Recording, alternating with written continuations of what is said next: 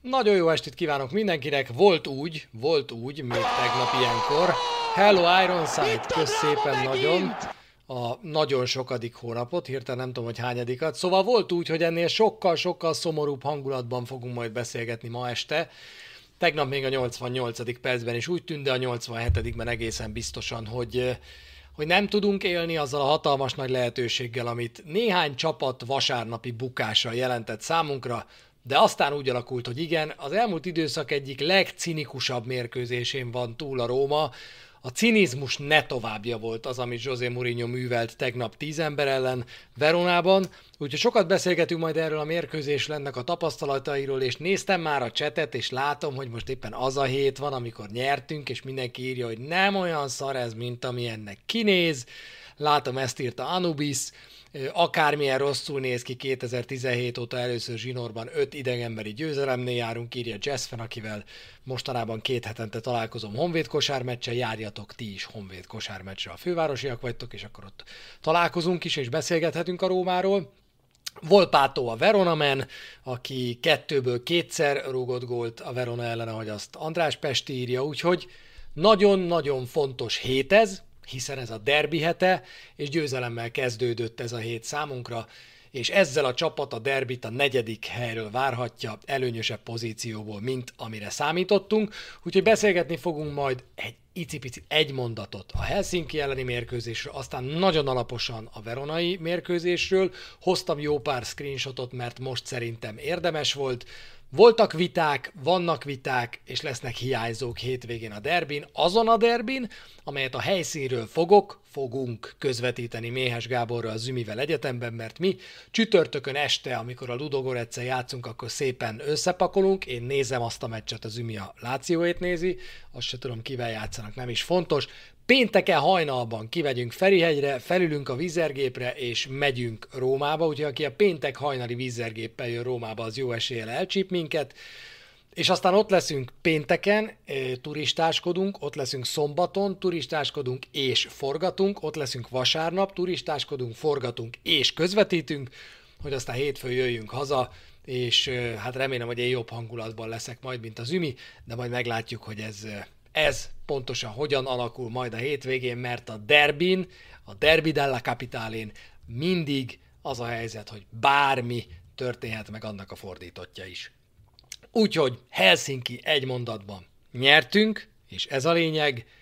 A legfontosabb az, hogy a csapatnak megvan a győzelem, a legfontosabb az, hogy a csapat egy döntetlennel is már a korábbi eredmény miatt, hogy ugye tette a dolgát a Betis, és legyőzte a Ludogorec együttesét, de egy döntetlennel is meg lett volna az a helyzet, ami most is, vagyis hogy egy győzelemmel mindenképp tovább jut a Róma a Ludogorec ellen.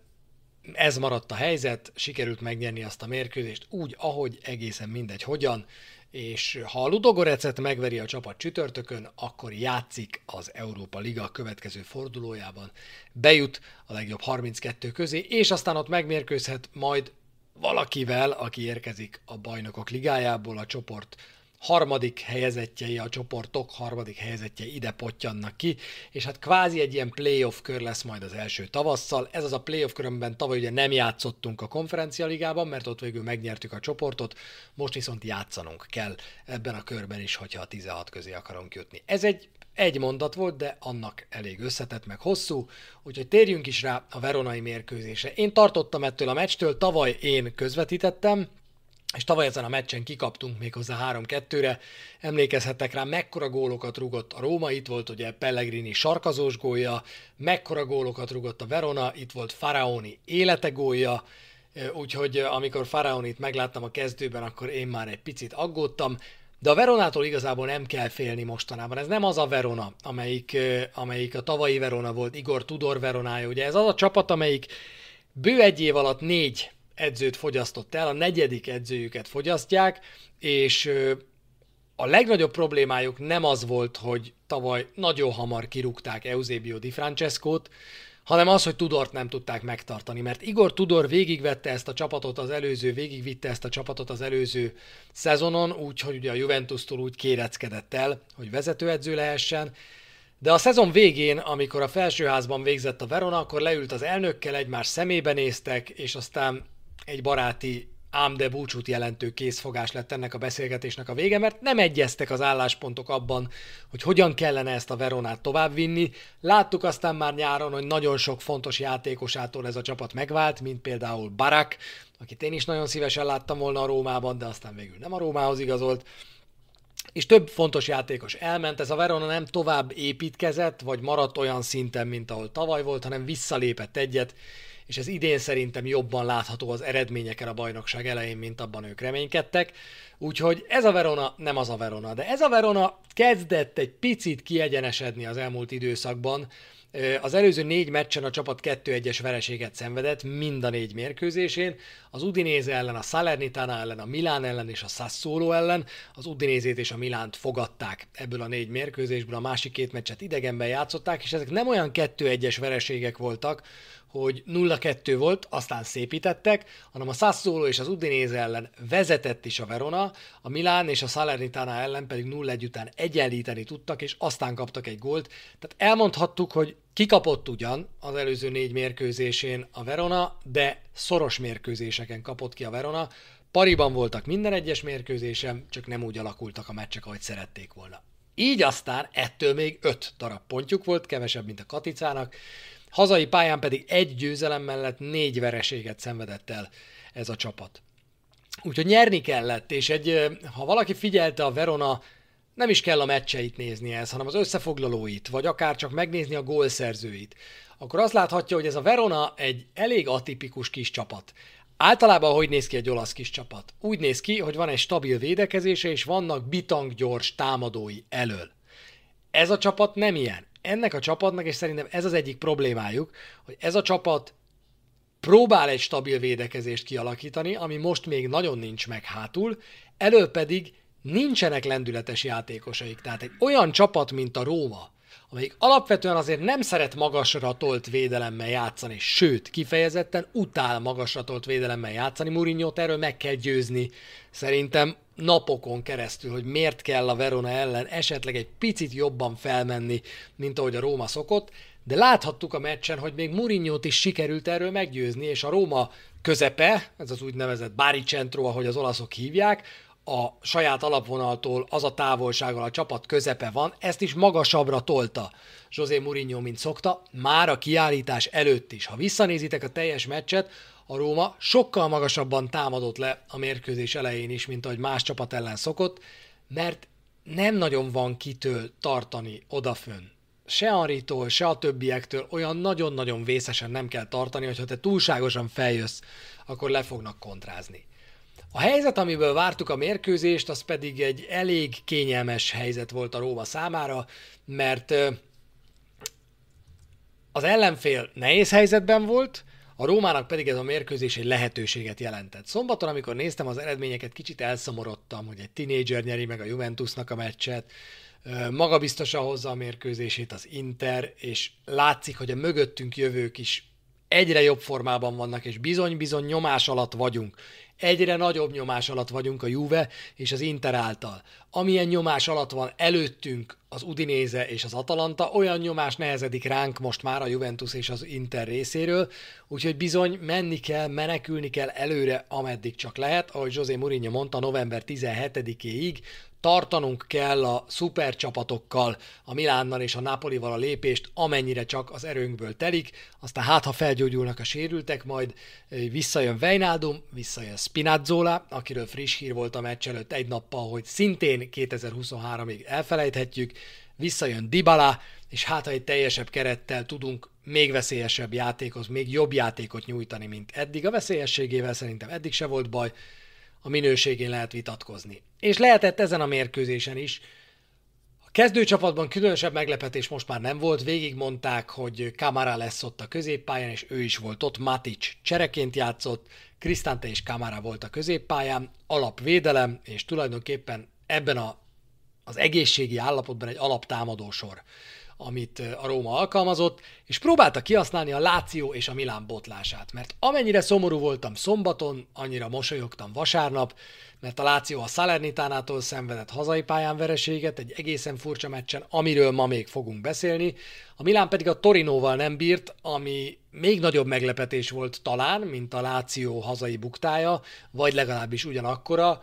Komoly botlás volt mind a kettő, és esélyt jelentett a Róma számára. Egyrészt, hogy felzárkozzon egy pontra a Milán mögé, másrészt pedig, hogy visszavegye a negyedik helyet a Láció együttesétől. Menjünk végig a meccs kulcs jelenetein, aztán beszélgessünk az osztályzatokról, meccs után nyilatkozatokról, pár érdekes szám, statisztika, és aztán a derbiről. Legyen azt hiszem, hogy ez a menet. Most is érvényes az, de most különösen, mert közben nem nagyon figyelem a csetet, hogy egymással dumcsizzatok közben, a nekem szánt kérdéseket meg majd a végén tegyétek föl, de hát aki minden héten itt van, az ezt már pontosan tudja.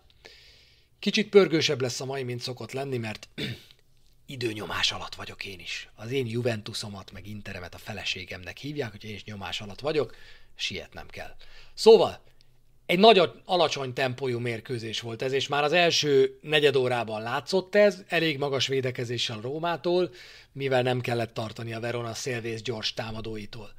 A mérkőzés legnagyobb részében, és ez szerintem meglepetés volt az eddigiekhez képest, a jobb oldalon támadtunk többet, a bal oldalon Zalewski kezdett a meccsen, és, és az az oldal egészen addig, amíg meg nem érkezett El Sarawi, hogy aztán arról az oldalról megnyerje nekünk, vagy bebiztosítsa nekünk a győzelmet, nagyon impotens volt az az oldal. Tehát Zalewski nem tudom, hogy mikor tett hozzá utoljára ilyen keveset meccshez, mint amit ezen a mérkőzésen tett hozzá. Egyáltalán nem ment neki a játék, de nagyon jó hír volt ehhez képest, hogy Karsdorp viszont a jobb oldalon kiválóan játszott. És ezt én nagyon ritkán mondom, és háromszor megrágom, de tényleg az volt a helyzet, hogy Kársdorp az egész mérkőzésen nagyon-nagyon magabiztos volt, és nagyon jól futballozott. Ezt mutatta az is, hogy a 18. percben rá nem jellemző módon egyébként egyszer csak befelé indult meg Kársdorp, Zanioló kiúzódott a vonal mellé, Kársdorp elindult belül, jött egy gyönyörű összjáték Zanioló, Kársdorp és Ébrehem között, tökéletes ütemben tálalt Karsdorp Ébrehem elé, és nem ez volt az egyetlen egy alkalom, amikor tökéletes labdát kapott, de sajnos Temi Ébrehem kiadja az ittszert. Ezt az ittszert, amit most láthattok a képen, próbáltam megfejteni. Ha húszszor nem néztem meg a mai Falka ösztön kedvéért, akkor egyszer sem azt, hogy milyen más opciója lett volna Temi Ébrednek? Ez egy 80%-os helyzet volt egyébként. Az XG mutatója ennek a lövésnek 0,8 volt és néztem a képet, hogy a kapus fekszik. Három játékos jön, de igazából egyik se érheti utol Temi Ébrehemet. Ha megnézitek, hogy milyen megoldást választ Ébrehem, miközben elfogadom, hogy borzasztó nagy zitzerben indult el, és óriási tempóban érkezett meg a kapu elé. Ö, szerintem kettővel többet lépett, mint kellett volna. Tehát nem ebből a szögből lövi el Temi Ébrem. Azért állítottam meg itt, mert ezután Ébrem még hármat fog lépni. És szerintem a második kettő felesleges. Ha itt lép egy hosszabbat, és ellövi a labdát, nem aprózik bele, nézzétek vissza a jelenetet, én itt ugye videót nem mutathatok, de nézzétek meg, ha nem topog bele ebbe a helyzetbe, hanem a következő lépés után leteszi a bal lábát és jobbal ellövi, akkor szerintem ez egy sima gól akkor már valamiért nem tudom, nem érezte az ütemet, vagy nem tudom mit csinált, vagy miért csinálta, de ezután még hármat lép, és aztán ilyen egészen hülye helyzetből ellövi a labdát, beérik a védők, ö, ettől fél talán, vagy attól, hogy nem elég széles a 7-22-es kapu, és kihagyja az ittszert Temi Ébrehem. Helyettem is fogja a fejét ez a három játékos. Tehát ez a következő jelenet, amit lehet látni, hogy Kászdorp ha jól látom, Zaniolo és Pellegrini azok hárman, akik ugye elkísérték az akciót, és mind a hárman fogják a fejüket, a Verona játékosok meg lehajtják a sajátjukat. Szerintem ez egy óriási kép, és úgy látszik belőle, hogy, hogy mekkora helyzetet hagyott ki Temi Ébrem. A mérkőzés legnagyobb helyzetét már ekkor kihagytuk, és tudtuk, hogy ennél nagyobb helyzetünk nem nagyon lesz a meccsen, aztán volt de azt El Sarabi magának csinálta meg. És eljött a 26. perc, 8 perccel később. 26 perc alatt egyetlen egy helyzet a meccsen, igaz, az egy elég nagy helyzet volt, voltak még megpattanó, volt még egy megpattanó lövés a túloldalon, de azért az hatalmas nagy gólveszélyt nem jelentett, és aztán jött a gól. Szintén egy nagyon érdekes jelenet előzi meg a gólt, amit most ö, szeretnék nektek megmutatni. Ez egy faraoni lövés, nagyon messziről. Ha megnézitek, sokat gondolkoztam, volt, aki azt írta nekem, Jeli Andris, aki itt is szokott lenni, nem tudom, most itt van-e Andris, de ha igen, akkor álljon ki magáért. Miatta néztem, ki, néztem meg ezt a jelenetet nagyon-nagyon sokszor. Mert ő mondta azt, hogy basszus, ezt ugatom már hetek óta, hogy innen ellenfél játékosa nem rúghat kapura a francessen bele. Valaki menjen oda, és, és blokkoljon. Vagy akadályozza meg azt, hogy ellője a labdát. Így van, itt van, itt van a, itt van a Jeli Bandi. Na jó van. Visszanéztem miattad, érted ezt a jelenetet nagyon sokszor, és azt látom, hogy 10 mezőnyjátékosunk van a 16-oson belül. 10 mezőnyjátékos a 16-oson belül, arról a helyről Faraonira kiérni szerintem lehetetlen. Speciális a helyzet, mondom még egyszer, mert ez itt egy szöglet, amit ugye elvégeznek. A visszagurítást én máig nem tudom eldönteni, hogy Faraoninak szánták, vagy nem Faraoninak szánták. De az biztos, hogy Faraoni el tudja lőni a labdát, és nekem ennél a helyzetnél, miközben tökre igazat adok uh, Jeli Bandinak, hogy nagyon sok olyan helyzet van, és lehetett volna olyan helyzet ezen a meccsen is, amikor egy átlövésben nem lépünk oda rendesen, és emiatt jön a, a kapus, vagy a kapura úgy a labda, hogy megpattan valakin, és aztán abból gólt kapunk. Hát szerintem öt példát tudunk sorolni ebből a szezonból, a Betis elleni idegenbeli, nem kezdem most el sorolni, mert mint mondtam, nyomás alatt vagyok, de ebben a helyzetben én azt éreztem, hogy belül a védők, azok, akik engedték Davidovicot odaférni a labdához, szerintem ők nagyobbat hibáztak. Én azt gondolom, hogy nagyobbat hibáztak, és még valami, amit többen írtok a cseten. Ez az a pillanat, amikor Davidovic beleperdít a labdába. Hát azt mondani, hogy az a játékos, aki ott lesen van, és most nem tudom megmondani, hogy ki az, nem zavarja Rui Patriciót a kilátásban, Hát szerintem ez azért a vartól egy elég meredek bátor mondás. Én biztos voltam benne, hogyha ha fogják magukat, egy kicsit belenagyítok, hogyha fogják magukat és ezt a VAR megnézi, akkor ezt a gólt elveszik. Nem tudom megítélni, hogy ketten is lesen vannak, vagy csak egy játékos, de valószínűleg ketten, sőt, biztos, hogy ketten, most, hogy jobban megnézem. De, de hát ez, tehát teljesen egyértelmű, hogy belógnak mind a ketten Rui Patricio elé, és emiatt Rui Patricio nem láthatja a labdát. Én azt gondolom, hogy ez egy les helyzet, biztos voltam benne, hogy elveszik a gólt, de aztán nem vették el.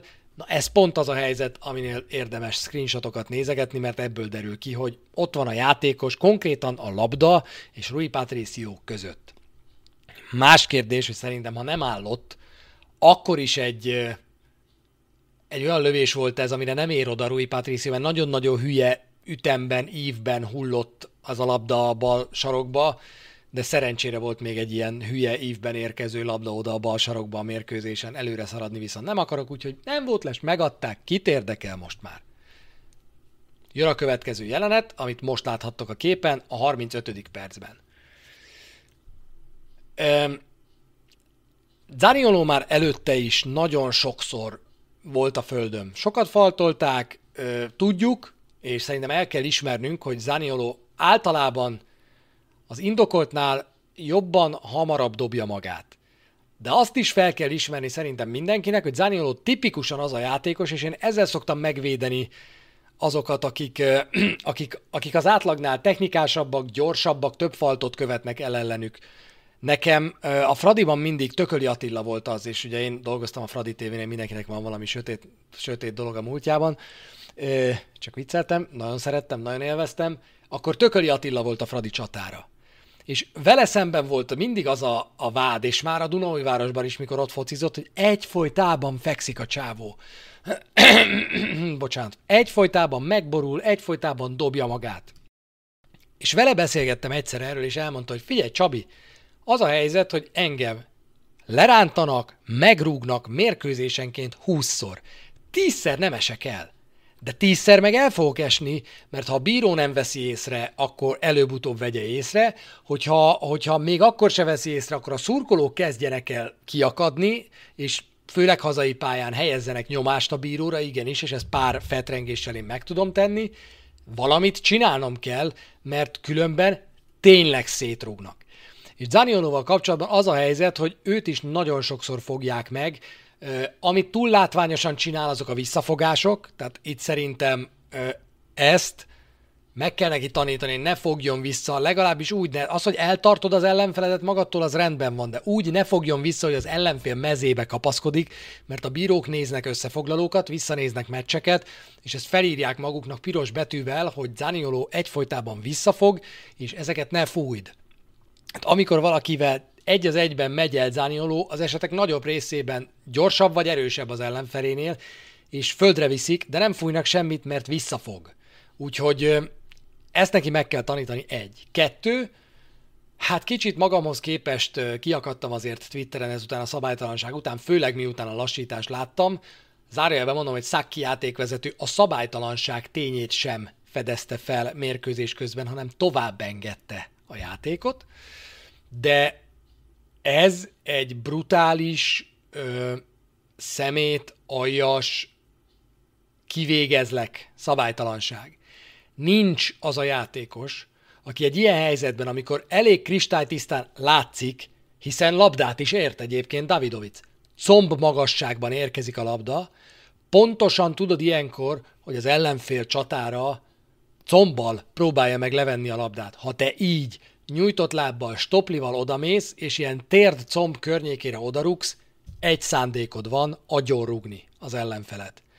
Úgyhogy én abban is bízom, hogy Davidovic nem egy mérkőzést fog ezért kapni, hanem többet, mert szerintem ez egy nagyon durva szabálytalanság, ez klasszikusan az a falt, amit hogyha elkövetsz, akkor számolja azzal, hogy két-három mérkőzésre el fognak tiltani, és, és gondolom, hogy Davidovicnak is ezt elég eléggé nagyítóval nézik ezt a belépőjét.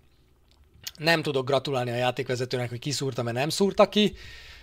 Ritka pillanat, hogy látszik egy bíró fején, amikor jön vissza a videós nézegetésből, hogy ezt benéztem, már így látta maga előtte, hogy a játékvezetői ellenőrtől megkapja 10-ből az ötös osztályzatot, és még csak fél óránál tartunk látszott rajta, hogy ezt nem vette észre, és ez nagyon ciki, és ez nagyon kellemetlen, úgyhogy Szulsjár dublőre mehetett idő előtt zuhanyozni, és a hősből ő lett az, aki miatt igazából végül ez a hősiesen küzdő Verona elvesztette a mérkőzést. Ez volt a 35. percben, utána pedig a Róma egy picit tudta növelni a nyomást, bár helyzetekig nem nagyon jutott el. A 45 plusz második percben jött az egyenlítő gól. Épp azon gondolkoztam, hogy jó lenne még az első félidőben egyenlíteni, de egészen addig nem volt ö, nagy helyzete ennek a Rómának, amíg ehhez nem segítette hozzá őket ö, Tamez. Kamara volt az, aki agresszívan letámadott, elvette a labdát, Ébrahim a kapufát találta el egy tökéletes passz után, amit kapott, Zanioló pedig bevarta. Ö, Kamarával szemben Günther, behátrál, Günther behátrált, ezt láthattuk, egy a kettő ellen kellett neki védekezni, Kamara pedig végtelenül türelmes volt. Olyan türelmes volt, amit én nem vártam volna tőle, megint csak, ha visszanézitek videón ezt a jelentet, láthatjátok, hogy Ginter hátrál, hátrál, és aztán van egy pillanat, amikor leteszi a lába, leteszi a térdét a földre, hogy blokkoljon egy esetleges lapos lövést, és az az a pillanat, amikor Temi Ébrem a les határon van éppen, Kamara pedig úgy dönt, hogy akkor balra passzol, és nem csak jó ütemben teszi le a labdát, de a lehető legnagyobb, legjobb szögben is, hogy Ébremnek is még elég nagy szöge legyen, hogy berúgja a kapuba a labdát. A kapus Montipó nem ér át a rövidre, Ébrahim meg másodszor a meccsen a kapufát találja el, viszont aztán jön Zanioló és egy nagyon jó döntést hoz azzal, hogy egy picit alányul a labdának, és így a kapuba tud találni, jól érezte, hogy ott jönni fog egy becsúszó láb. Ha laposan próbálkozott volna Zanioló, akkor nem lett volna meg az egyenlítés az első fél időben. Mindenki azt hiszi, beleértve magamat is ezek után a szünetben, emlékszem, hogy mondtam itt a fiamnak, hogy jó, ez így most már egy-egy emberelőny, ez, ez valahogy meg lesz. De hogy így lesz meg, azt nem gondoltam. Mert a YouTube összefoglalója a mesnek szintén elárulja, hogy a második félidőben gyakorlatilag nem volt helyzet. A 82. percben került be az összefoglalóba az első helyzet a második félidőben. Ahhoz képest, hogy 11 játékos játszik 10 ellen a pályán, nem mondhatnánk, hogy futószalagon dolgozta ki a helyzeteket a Róma, pedig Mourinho elég hamar cserélt, főleg önmagához képest, cserélt már a szünetben, behozta El Saravit, rácserélt aztán a második félidőben nagyon sokat, de erről egy picit részletesebben később.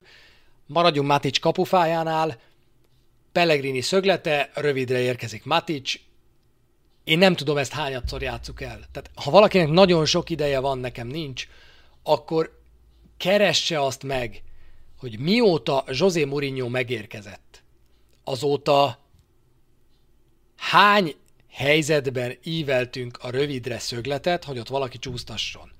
A tavaly őszi derbi, hogy egy távoli példát mondjak, és két ilyen helyzet az idegenbeli Helsinki mérkőzésen csütörtökön, amiből az egyikből kapufa lett Krisztánte, a másikból gól, Krisztánte csak ott Volpától rutintalanul beállt a kapus elé, és így szabálytalanság volt.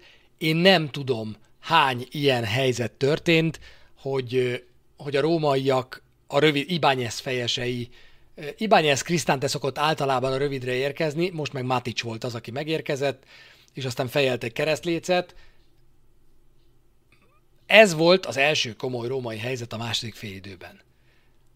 Egy perc múlva Mourinho aztán besokalt, és cserélt. A 83. perctől 5 csatár, a 10 mezőnyjátékos fele támadó volt a Rómából a pályán, mert fent maradt Ébrehem, ott volt El Saravi, ott volt Belotti, ott volt Somurodov, és ott volt Volpátó, akire lehet azt mondani, hogy támadó középpályás, és igazából az, a ballábas, most még 18 éves játékos, aki november 15-én, pár nap múlva, két hét múlva lesz majd 19, de rá nem jellemző módon 5 csatárral támadott José Mourinho.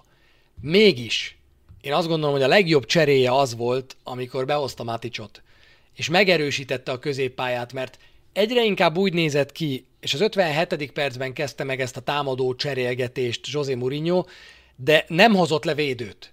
És mindig azt mondtam magamban, hogy mi a francnak tartunk fönt három védőt, amikor egy darab klasszikus punta, ez a leszúrt csatár van ott a Veronában. Nem kell tartani arról, hogy ők tíz emberrel le fognak minket kontrázni. Nincs mitől félni, simán átállhatnánk négy védőre és ezt Mourinho aztán meg is tette egy picit később, mint az én ízlésem, de erre céloztam, hogy a cinizmus ne továbbja volt ez a mérkőzés, mert minthogyha így Mourinho ránézett volna az órájára, hogy a 75-77. perc, nem tudom pontosan mikor álltunk át, és azt mondta, hogy na akkor most már, most már menjünk föl, és még is meg fogjuk tudni nyerni ezt a mérkőzést. Nem kapkodott, nem sietett, de bátran cserélt, és ennek meg lett az eredménye. A 88. percben jött a gól, Matic-tól indul minden ennél a gólnál, és én tudom, hogy mindenkinek megvan a véleménye nem Anya Maticról, ebből a helyzetből indul el Matic, sőt, még egy picit kijebbről az oldalvonal mellől ennél a helyzetnél. Rájön két védő, megpróbálja beadni a labdát. Aztán az egyik védő elmegy onnan, mert mellette érkezik El Sarabi, és rá kell váltani, ott marad egy ember, és még mindig be akarja labni, adni a labdát Matic. És egy fél lépést közelebb jön a védő, érzi Nemanja Matic ebben a pillanatban kb., hogy nem tudja beadni a labdát, mert valószínűleg elakad a védőben, valamit csinálnia kell. És hát amit csinál aztán, megtolja az alapvonal felé a labdát Nemanja Matic, megcsinálja az alapvonalon a visszacselt, mint Fabio Grosso az ausztrálok ellen 2006-ban, csak egy szerencsére Maticot nem kaszálják el, hogy rúghassunk egy 11-est, hanem, mert már nincs Totti, és akkor ki fogja berúgni, hanem elcsúszik előtte a védő. Annyira, hogy Maticnak még arra is van ideje, hogy a jobb lábára került a labdát visszategye a balra, és úgy, hát nem gurítson, hanem adjon egy ilyen szivatós, pattogós labdát középre Volpátónak, aki jön, és ballal egyből elrúgja a hosszú sarokba a labdát. Montipó későn vetődött el? Lehet. Érdekel? Egyáltalán nem. Elmondta Volpátó a meccs után, hogy egyébként edzésen is gyakorolják ezt nem Anya Maticsal. Többször megcsinálták már ezt, a visszagurított labdát az alapvonaltól, és aztán Volpátó berúgja, de nagyon érdekesen pattogott itt is a labda, legalább kétszer lepattant szerintem, mielőtt a kapuba került volna, és bármilyen kommentárral hallgatja vissza az ember a mérkőzést, csak akkor derül ki, hogy ez valóban gól lett, amikor a hálóban táncol már a labda, mert egy ilyen egészen furcsa, szinte láthatatlan lövés volt, tehát szerencsére Montipó se látta. Utána a Róma védekezik, hiszen 2-1, kit érdeke, hogy egyel többen vagyunk, védekezünk, és elindulunk egy-két kontrával. Az első kontra után, amiben elindulunk, és Matic eladja a labdát, José Mourinho pályára lépésével már 12-en vagyunk 10 ellen, néhány másodpercig, üvölt a csapatának, és toporzék, hogyha még egyszer elindulnak öten egy kontrával, akkor mindenkinek bele szarik a cipőjébe az öltözőbe legközelebb, mint Gászkony meg Gattuso fénykorában, pucoljon vissza mindenki. És vissza is pucolnak, és megszerzi a labdát a Róma, és aztán egy felállt védekezés elleni játéknál, amikor a Róma hátul labdázgat, El Sarabi dönt úgy, hogy megindul. Ekkor már nem kockáztat sokat a Róma, de El Sarabi beindulása is elég ahhoz, hogy ö, lenullázzuk a Verona védelmét, és egy egészen szép, gyönyörű gólt szerez, amiről direkt azért nem hoztam screenshotot, mert, mert aki csak azt látta, hogy mintha elakadna a kapusban a labda, és aztán második szándékból beverni El Sarabi, nem. Nézzétek meg a videót. Ilyen finom cselt csinálni, és ezért, ezért utálom El Saravit, mert benne van ez a zseni. Benne van a csávóban ez a zseni, és olyan-olyan ritkán jön ki belőle.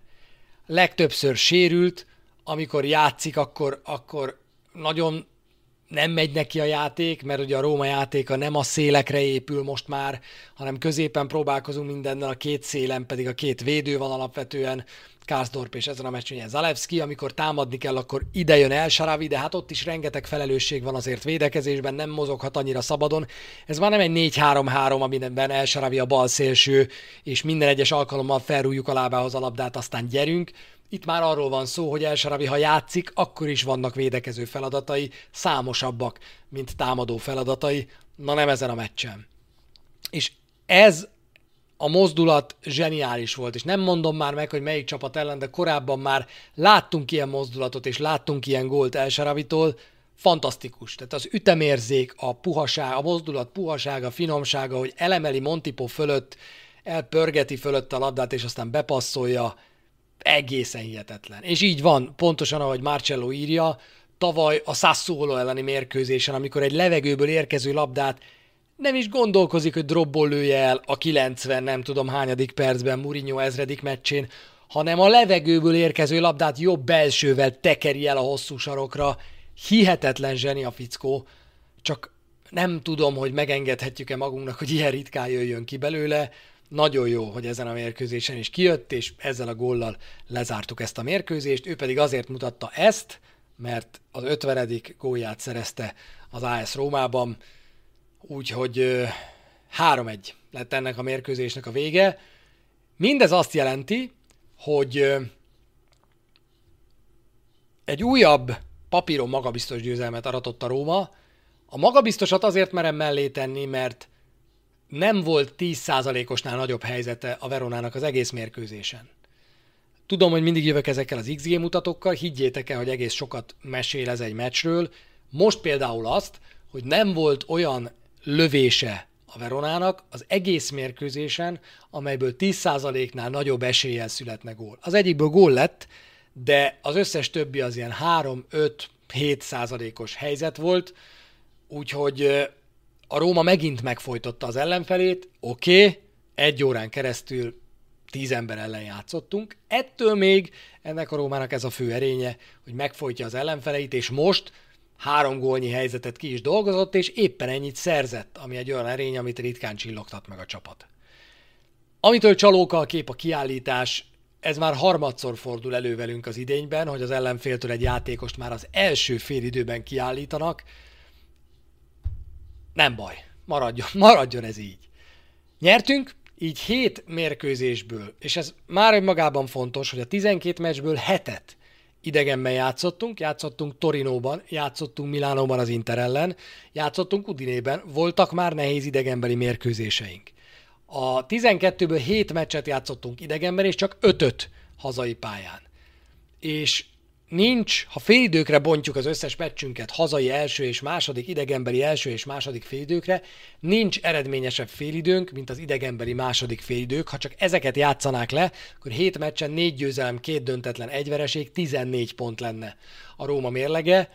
Ezzel együtt azt hiszem már elmondtam itt is, hogy az a fantasztikus hajrábeli gól termékenység, amit a Róma mutatott az előző szezonban, az erre a szezonra teljesen eltűnt de most visszajött. Ez volt az első meccs, amelyen a Róma az utolsó negyed órában gólt tudott szerezni. Smalling 75. perces Inter elleni gólja volt eddig a, eddig a legkésőbbi gólunk a bajnokságban.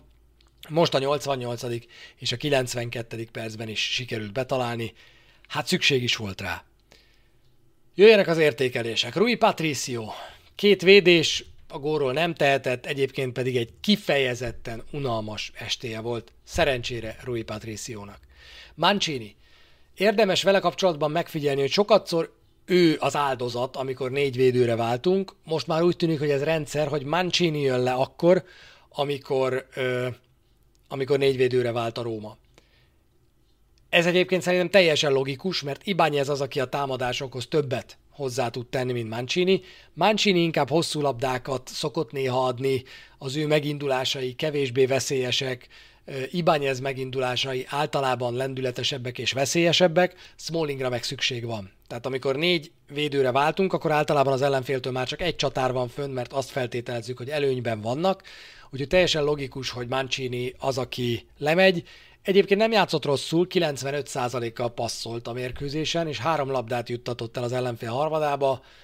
Utóbbi statisztika ezen a meccsen nem annyira kimagasló, de labda biztos volt, nem volt már rá szükség a végén, úgyhogy lekapta őt Mourinho. Smalling, Ari se tudott vele semmit kezdeni, a mezőny leggyengébbje volt Toma Ari ezen a mérkőzésen, ha az osztályzatokat nézzük, és ez egy konszenzusos megállapodásnak mondható, a, az olasz lapok között, meg a nemzetközi értékelések között is. Smalling tette a dolgát. Ibányeznek fura meccse volt, sokszor sziszentem fel, amikor a környékén volt a labda, vagy a védő. Ő próbálta legtöbbet bekapcsolódni a támadásokba, hétből öt indítása jó volt. Volt öt labda szerzése és öt tisztázása a mérkőzésen, a hajmeresztő jelenetekből pedig általában jól jött ki. A mezőny legjobbja pedig Kamara volt ezen a mérkőzésen mert 12 labdát szedett össze. 12-t. 5-ből 5 szerelési kísérlete volt sikeres, többek között az egyik az egyenlítő gól előtt, életbevágóan fontos volt az a gól.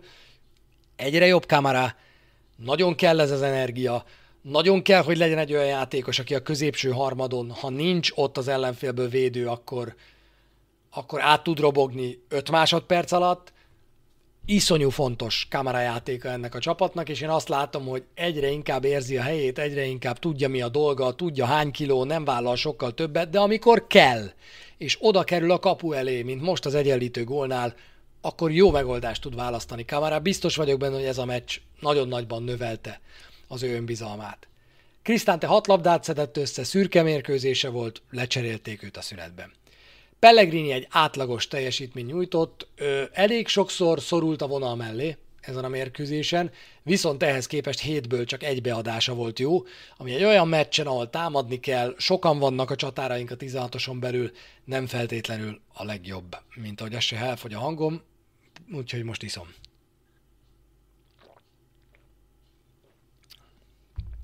Zaniolo gólt lőtt. Az elsőt a szezonban. Egy lövés, egy gól. Ez volt Zanioló mérlege a meccsen. Ritkán van ilyen. Nagyon sok mezőny munkát végzett. Alázatosan, rengeteget faragták, faltolták, kiharcolt egy piros lapot, és egy lövésből egy gól. Ezek a pozitívumok. A passzaiba továbbra is rengeteg hiba csúszik, 16-szor próbált meg passzolni 30 érintésből, azért ugye az is egy kicsit büdös, mert azt jelenti, hogy a maradék esetben hát vagy lő, ami tudjuk, hogy egyszer történt ilyen a meccsen, vagy elveszíti a labdát, úgyhogy nem mondhatjuk azt, hogy sok jót tett hozzá a meccshez, de két nagyon fontos jelenetnél viszont a legjobbat, mert kiarcolt egy pirosat és berugott egy kipattanó labdát. azt hiszem, hogy Zaniolo esetében, és ezt nem sértésnek, inkább dicséretnek szánom, azt is pozitívumként kell értékelni már, hogy elment a hosszú például Ébrahim helyzeténél, és ott volt a kipattanónál, nem állt meg, amikor látta, hogy kamera nem hozzá passzol, hanem balra játsza tovább a labdát, az akcióban maradt Nicolò Zaniolo, és ennek lett az eredménye a Róma egyenlítő gólja. Mourinho sokat dicséri, ezután a meccs után is megtette és elmondta, hogy hogy ő mindig elégedett Zanioló teljesítményével, amikor csapatjátékosként játszik, és egyre inkább azt látja, hogy ez a helyzet vele. Ébrehemet, ne haragudjatok, de nem tudom megmagyarázni. Két kapufa és, és hiszti, erős hiszti, Belotti lövéseinél, ugye volt két Belotti lövés, egyik se volt igazából helyzet, az egyiket Montipó fogta, és talán a másikat is. Oldalról jöttek, éles szögből, rossz helyzetből, nem igazán voltak lövőhelyzetek, de hát Belotti is görcsösen próbálkozott, mert egyébként ő is nagyon rosszul játszott. Ezeknél a jeleneteknél is, ha az AS Róma YouTube-ján nézitek az összefoglalót, ott benne vannak ezek a lövések, kicsit hisztizett, toporzékot, hogy miért nem ő kap labdát. Ami feltűnő volt, hogy El Sarabi góljánál is, annak ellenére, hogy tök egyértelmű volt, hogy Volpátónak balra kellett tennie ezt a labdát, megint volt egy pici hiszti tőle, ami nekem annyira nem szimpatikus, de hát szenved, Ébrahim, és én azok között vagyok, akik azt mondják, hogy oké, okay, de szenved. De oké, okay, de látszik rajta, hogy eszi a fene. Igen, hisztizik, igen, toporzékol, de azért próbálkozik. Tehát azt nem mondhatjuk, hogy így kicsekkolt volna, és azt mondaná, hogy akkor rohadjatok meg, akkor szatok egyedül, akkor oldjátok meg nélkülem. Tényleg mindennel próbálkozott már Mourinho, tényleg semmi nem működött, az idő. Az egyetlen fegyver, az egyetlen lehetőség, ami maradt, az az, hogy majd az idő ezt megoldja, játszania kell Temi Ébrahimnek. Tíz kina, kihagyott nagy helyzetnél tart ebben a szezonban. Osimennek van kilenc, Deulofeunak van nyolc, Lautaro Martineznek hét. A különbség az, hogy ők azért Deulofeutól eltekintve azért rugdossák a gólokat is emellett, és kihagynak nagy helyzeteket. Ébrahim öttel rúgja alul a helyzeteit, 7 XG-re két gól idén, Európa csatárai közül ez a leggyengébb teljesítmény, abban bízzunk, hogy ez változni fog. Szerintem nincs okunk arra, hogy, hogy, hogy ekézzük Temi Ébrehemet. Ő szenved a legjobban, ezt higgyétek el. Abba meg nem tudok belemenni, ezt a múltkor is elmondtam, így 2000 kilométerről, majd most hétvégén esetleg meglesem olasz szórakozó helyeken Temi Ébrehemet. Ha pénteken vagy szombaton este meglátom valahol, akkor, akkor hazaküldöm, ennyit megígérhetek. Abban nem látok bele, hogy Temi Ébren mennyire élvezi Rómát, hogy így mondjam, de nem hiszem, hogy megtenné ebben a helyzetben. Tehát azt elhiszem, hogy akkor élvezi, amikor megy neki a játék, szerintem most már eszébe nem jut, és, és biztos, nagyon próbálkozik azon, hogy ez a helyzet változzon. Minden ellene dolgozik. Minden is ellene dolgozik, ahogy a Székely mondja, úgyhogy az idő, az remélhetőleg majd segít. Talán a derbin megszakad majd ez a, ez a rossz széria, és betalál olyan helyzetből is, ami igazából nem helyzet. Belotti a mini Ébrahim, tehát neki se jobb a helyzete, neki se jobb a helyzete, Belotti is teljesen vakon van, teljesen fogalmatlan, azt se tudja hova kéne futni, azt se tudja mit kéne csinálni, én azt nem látom rajta, hogy jobban érezni a játékot, az is igaz, hogy őt indítani kell. Tehát az most már elég egyértelműen látszik. Látszott az olasz válogatottban is, látszott a Torinóban is, hogy Belotti egy valamire alkalmas, iszonyúan támadni az ellenfél védelmi vonalát. Azzal, hogy folyamatosan szondázza őket beindulásokkal. De ha ebben a csapatban, már pedig ebben a csapatban nem érkezik hátulról túlságosan sok labda és túlságosan sok indítás, akkor Belotti legnagyobb fegyverét azt így kidobjuk a kukába. Belottinak rangadókon kellene alkalmasnak lenni arra, hogy amikor biztos védekezés és abból indítások vannak, akkor egy harmadik opció legyen Ébrem és Zanioló mellett. Egyelőre nem megy neki, egy ilyen mérkőzés pedig az ő karaktere, karaktere miatt nem, nem fekszik. Nem fekszik neki. Volpátó, aki még tini, és aki Verona specialista, és aki tavaly is gólt szerzett a Verona ellen, értem úgy, hogy az előző szezonban, de akkor nem igazán ünnepelhette ki magát, most visszanéztem a gólját, mert csak egy szépítő gól volt. De most, most ünnepelhetett Volpátó a gólja után, ünnepelhetett Volpátó a gólpassza után, és nagyon-nagyon rászolgált erre. El Saravi pedig az utolsó csere, aki osztályzatot érdemel, az 50. gólját szerezte a Rómában. Bocsánat, még Maticsnak is én adok egy jelest a magam részéről, mert nagyon jól játszott. Úgyhogy körülbelül ez volt, Somorodov meg nem tud osztályzatot kapni, mert nem játszott eleget. A meccs után Mourinho több dolgot mondott. Egy, a szenvedés a génjeinkben van, nem tudom, hogy ezt bárki jobban megfogalmazta-e már José mourinho de ez így van, és többes szám első személyben fogalmazott, direkt megnéztem az eredeti olasz nyelvű nyilatkozatot is. A szenvedés a génjeinkben van, mondta José Mourinho, csak azoknak, akik minden héten mondják, hogy Mourinho szerintük most már Róma szurkoló, simán lehet, hogy most már ez valóban így van. Volpátorról elmondta, hogy mindig tudta, hogy ez a gyerek tehetséges. Most is azért tette be a kisgyereket, ő mondta, hogy ez a kisgyerek tehetséges. Most is azért tette be, mert nem tudta, hogy be tudja erúgni a győztes gólt, de azt tudta, hogy benne van, hogy ő győztes gólt szerezzen.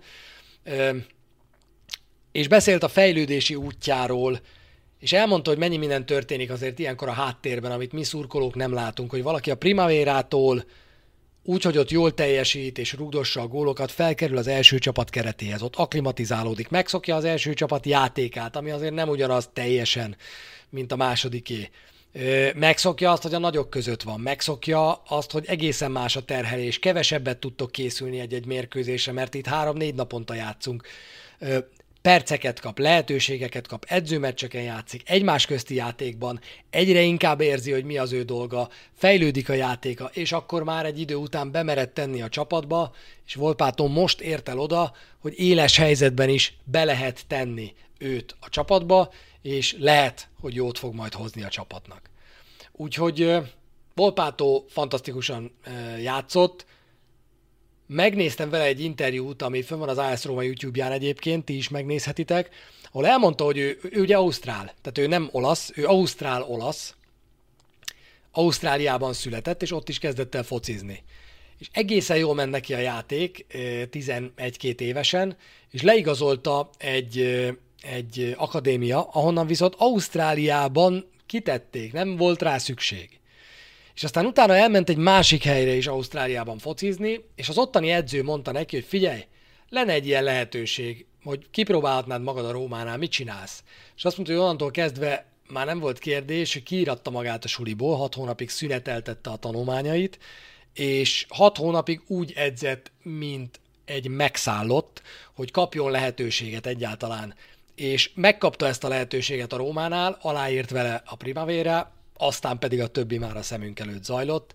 Biztos, hogy egy-két történet még elő fog kerülni vele kapcsolatban. Ami még érdekes, az nyilván az, hogy amikor Olaszországba költöztek, akkor ő egy dolgot mondott az édesanyjának, hogy ő Francesco Tottival szeretne találkozni, és híre ment ennek, és Francesco Totti maga látogatott el a családhoz, és mondta el azt, hogy figyelj, én igazából nemrég vonultam vissza, most nyitok egy játékos ügynökséget, és én tökre örülnék neki, hogyha te lennél az első játékosa ennek az ügynökségnek, hogy aztán ez mennyire legenda, vagy tényleg ő volt az első, azt most még nem tudjuk. De Volpátó így lett Totti játékosa, és a Totti játékos ügynökség játékosa Krisztián Volpátó, úgyhogy ez egy szép történet. Egyébként pedig a további haszna Volpátó számára ennek az, hogy ahogy ő elmondta, bátyjaként tekint Tottira, Totti meg öccseként tekint rá, rengeteget beszélnek, naponta sok-sok üzenetet váltanak, és mindig azt mondja neki Totti, hogy figyelj, egy titok van, dolgoz, mint a barom, és két lábbal maradj a földön. Bármi történik veled, ne szállj el magadtól, mert az a vége, és Volpátó úgy tűnik, hogy tisztában van a saját erényeivel, de egy, de egy normális gyereknek tűnik. Úgyhogy Mourinho kb. ennyit mondott a meccs után, még talán egy picit beleszállt Száriba, de arra már nem tudom, hogy mennyi időnk lesz. Boketti meg azt mondta, a Verona edző, hogy 11 emberrel szerintem megnyerték volna ezt a meccset.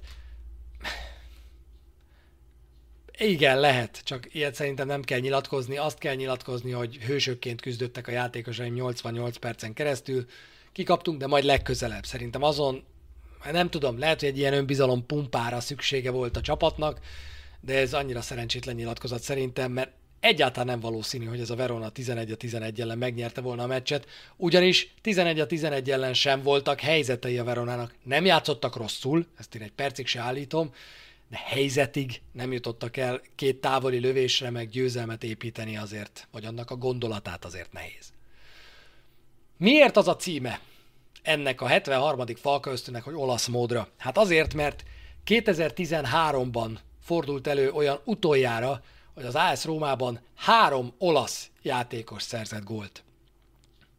Valahol szomorú, valahol meg ilyen alkalmakkor szép, hogy azóta most először, majdnem 10 év, 9 év után először ez az első alkalom, hogy három olasz játékos gólt szerez a Rómában, és így nyer meg a Róma egy mérkőzést. Ugye Zaniolo, El Sharawi és Volpato a három olasz gólszerzője ennek a csapatnak.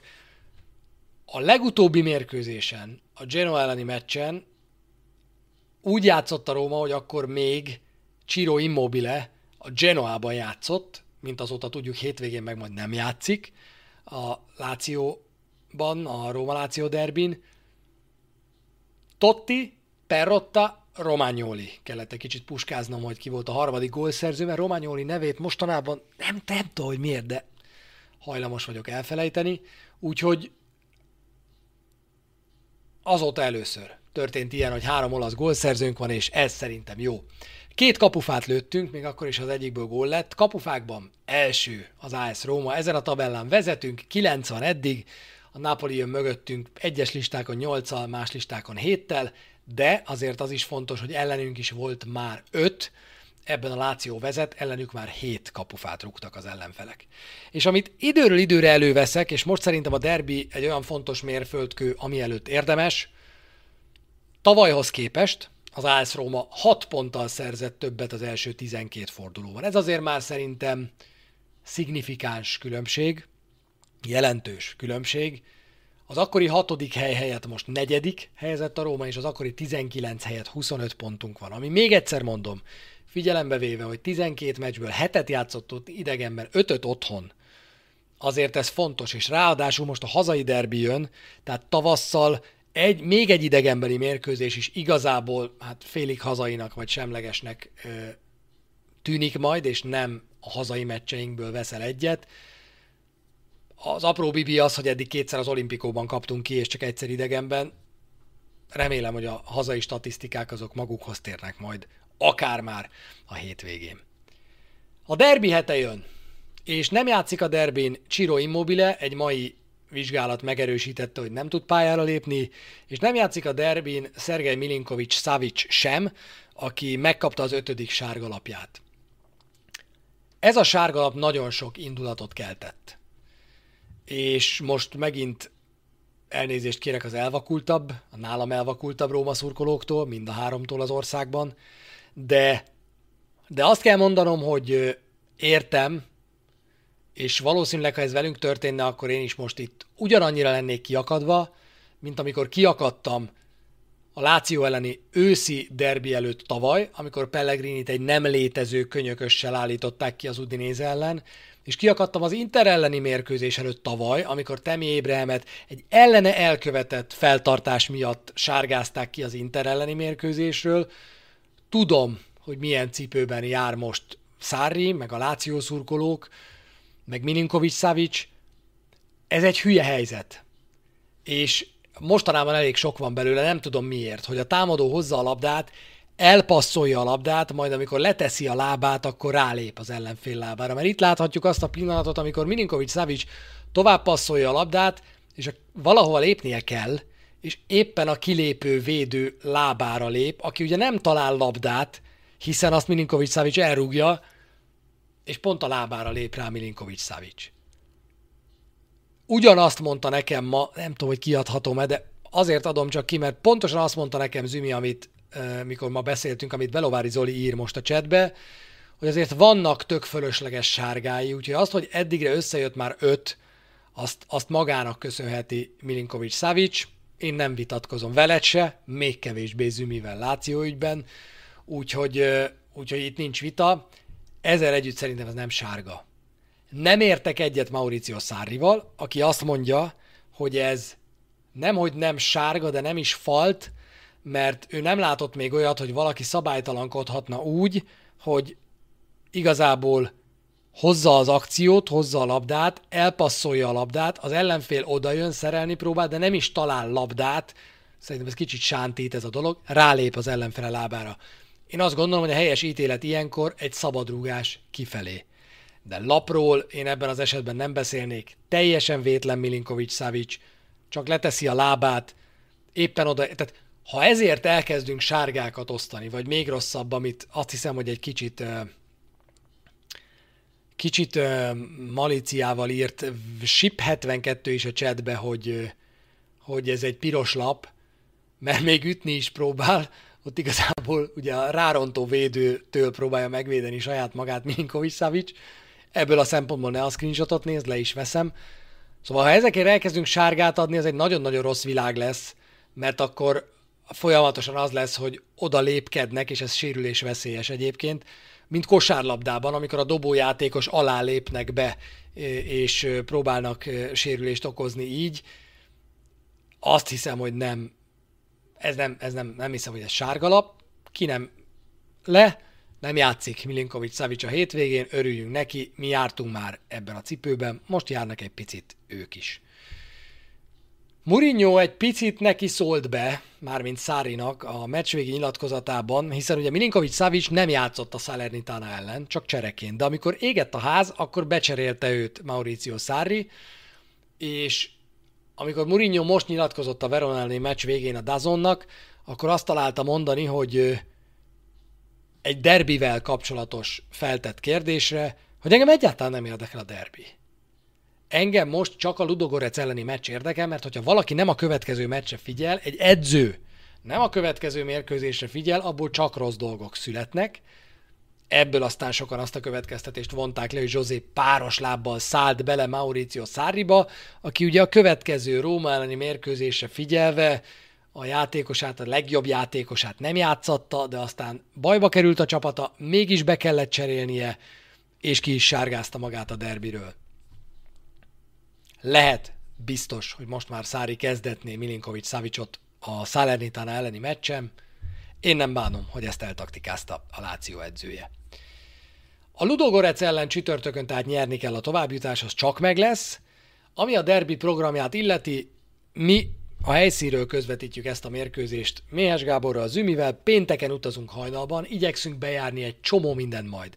Interjúkat kértünk a Rómától és a Lációtól, azért a realitás az, hogy egy derbiről beszélgetünk, nem most lesznek a legnyitottabbak a klubok. Egy másik projektben tapasztaljuk azt, hogy azért rohadt nehéz elintézni exkluzív interjúkat, de sikerül azért, mondjuk Kéri Andrisnak. Nagyon nehéz ilyeneket intézni, főleg egy derbi előtt, írtó nehéz, nagyon szívhez szóló levelet írtam ma az AS Róma sajtóosztályának, hogy a meccs előtt és után esetleg lehessen kimaradó játékossal, klubvezetővel, illetve a meccs után ugye pályára lépő játékossal beszélgetni, de mi ott leszünk, és mindent megteszünk. Azt is elmondták, hogy szombaton nem lehet bemenni a Stádió Olimpikóba a mérkőzés előkészületei miatt, úgyhogy mi vettünk két jegyet a stadion túrára, bocs, mi mégiscsak bemegyünk, úgyhogy nem ismerünk lehetetlent, mindent megpróbálunk, hogy minél több anyagot hozzunk majd, és ahogy mondtam, szombat este pedig igyekszem a szállodából itt Twitch-en bejelentkezni, nem lesz ilyen fancy grafika, az egy Falka ösztön extra lesz, ahol én elmesélem, hogy mi történt az elmúlt két napban, mióta ott vagyunk Rómában, mi várható vasárnap, ti meg kérdeztek és dumálgatunk. Úgyhogy ez történik majd, Na, szerintem én a végére is értem, egy elég alapos, hosszúnak, bátran nevezhető, Falka ösztön 73 volt ez, úgyhogy most jöhetnek a kérdések természetesen a chatbe, hogyha vannak, akkor azokat most gyorsan megbeszélhetjük. Na, nézzük, és mindenkinek nagyon köszönöm, hogy BL meccs helyett per mellett is itt vagytok. Mikor lesz a temi vadászat a szórakozó helyeken, ami belet lengetve? Figyeljetek, ha bárki jön, akkor írjon nekem Instagramon mondjuk, ha bárki ott lesz a derbin, mert akkor elmegyünk a mondjuk az ászrómás, valamilyen ászrómás sörözőbe, zümit magam mögött hagyom, mert ő oda nem jön, és akkor iszunk péntek este egy sört, egy bambit, egy valamit.